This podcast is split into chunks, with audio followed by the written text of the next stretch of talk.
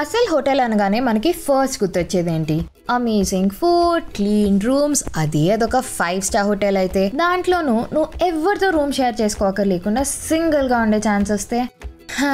Guilty places అన్నీ అలా బయటకు వచ్చేస్తాయి కదా.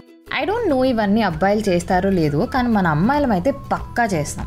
ఆల్మోస్ట్ ఒక one and half years back అనుకుంటా I stayed at a five star hotel నా కంపెనీ స్పాన్సర్ చేసింది మనకంత ఒక లేదు. అది నేను వైజాగ్ నుంచి హైదరాబాద్ రీలొకేట్ అవుతున్న టైం అనమాట ఫస్ట్ డే చెక్ ఇన్ అంతా అయిపోయిన తర్వాత బెల్ బాయ్ నాకు రూమ్ చూపించేసి లగేజ్ పెట్టేశాక నేను తనతో చాలా సాఫిస్టికేటెడ్గా thank you the room is amazing అది ఇది అని మాట్లాడి ఒక్కసారి తన రూమ్ నుంచి బయటకు వెళ్ళిన వెంటనే తలుపు అల్లా వేసి ఏం చేశానో తెలుసా? నువ్వు అనుకుంటున్నదే మంచిగా మంచం ఎక్కి ఒక పది పదిహేను నిమిషాలు చిన్న పిల్లలాగా గెంతుతూనే ఉన్నా అబ్బా.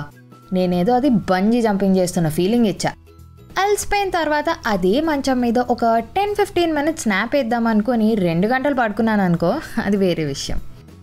లేచాక సరే నేను ఇంకా రూమ్ చూడలే కదా అని అలా వాష్రూమ్లోకి వచ్చా. అంతే. నాకు తెలిసి నేను పది రోజులు బెడ్రూమ్లో కన్నా బాత్రూంలోనే ఎక్కువ ఉన్నా. ఇట్ వాజ్ అమేజింగ్ ఎందుకంటే it had a bath tub డా? అసలు బాత్ టబ్ పక్కన ఏమున్నాయో తెలుసా? ఆహా తెలుసా? Body wash face wash moisturisers bath salts కూడా. అసలు ఇవన్నీ చూసిన తర్వాత నాలో ఉన్న అమ్మాయి అయితే అలా అలా అల్లా బయటకు వచ్చి ఎగ్గిర గంతేస్తుంది అనుకో ఎందుకంటే ఇవన్నీ కొనేంత సినిమా నా మిడిల్ క్లాస్ సెల్ఫ్కి లేదు. ఉన్న వాడేంత టైం అంతకన్నా లేదు. సో అప్పుడే డిసైడ్ అయిపోయా. నేను వెళ్ళిపోతున్న రోజు ఇవన్నీ నా లగేజ్ లోయేసి వేసి నాతో పాటు ఇంటికి తీసుకెళ్తాను సరే ఇంకా రేపటి నుంచి ఇదే పని మీద ఉంటా అని చెప్పి పక్కనే ఉన్న రూమ్కి వెళ్ళా. పక్క రూమ్లో వాడు ఒక ironing board and iron box అన్నీ పెడితే అనుకున్నా. అసలు ఇది ఎవడు వాడతాడు? ఎలాగో వీడికి లాండ్రీకి ఇచ్చేస్తాం కదా అని నా థాట్స్ అలాగే అనుకొని పక్కనున్న రేట్ కార్డ్ ఓపెన్ చేసి చూసా. అది చూశాక నెక్స్ట్ డే సూపర్ మార్కెట్ నుంచి ఒక రిన్ను సబ్బు తెచ్చుకొని నా బట్టలు నేనే ఉతుక్కొని అదే వాష్రూమ్లో ఉన్న బాత్ టబ్ మీద ఆరేసి వాడిచ్చిన ఇస్త్రీ పెట్టితోనే ఇస్త్రీ చేసుకున్నా. ఎందుకంటే వాడికి నేను లాండ్రీకి బట్టలు ఇస్తే లాండ్రీతో పాటు నా ఆస్తి కూడా రాసివ్వాల్సి వచ్చేది. అంతదాకా ఎందుకు తీసుకెళ్ళడం అని? సరే ఆ రోజు రాత్రి కొంచెం భయమేసింది. సో లైట్లన్నీ ఆన్ చేసుకొని టీవీ వాల్యూమ్ పెంచుకొని బజ్జుండిపోయా.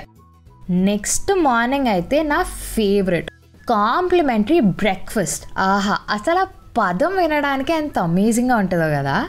అసలు ఇవన్నీ చూసిన తర్వాత మన అమ్మాయికి ఏవేవో అయిపోతుంటుంది. ఇంట్లో రెండు ఇడ్లీలు కూడా సరిగ్గా తినను నేను. అక్కడ ప్లేట్లు ప్లేట్లు ఏది పడితే అది తినేసేదాన్ని. అది కూడా వియర్డ్ కాంబినేషన్స్లో తెలుసా?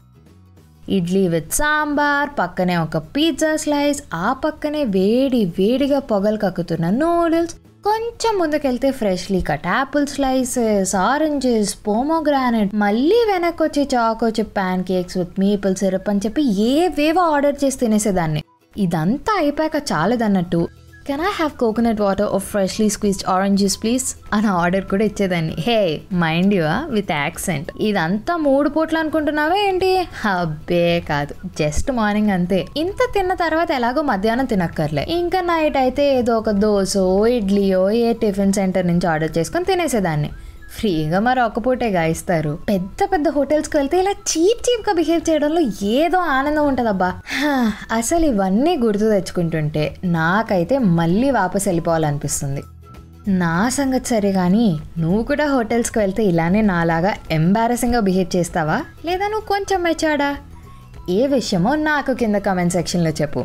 Until then this is your middle class అమ్మాయి Ritika Sana signing off stay safe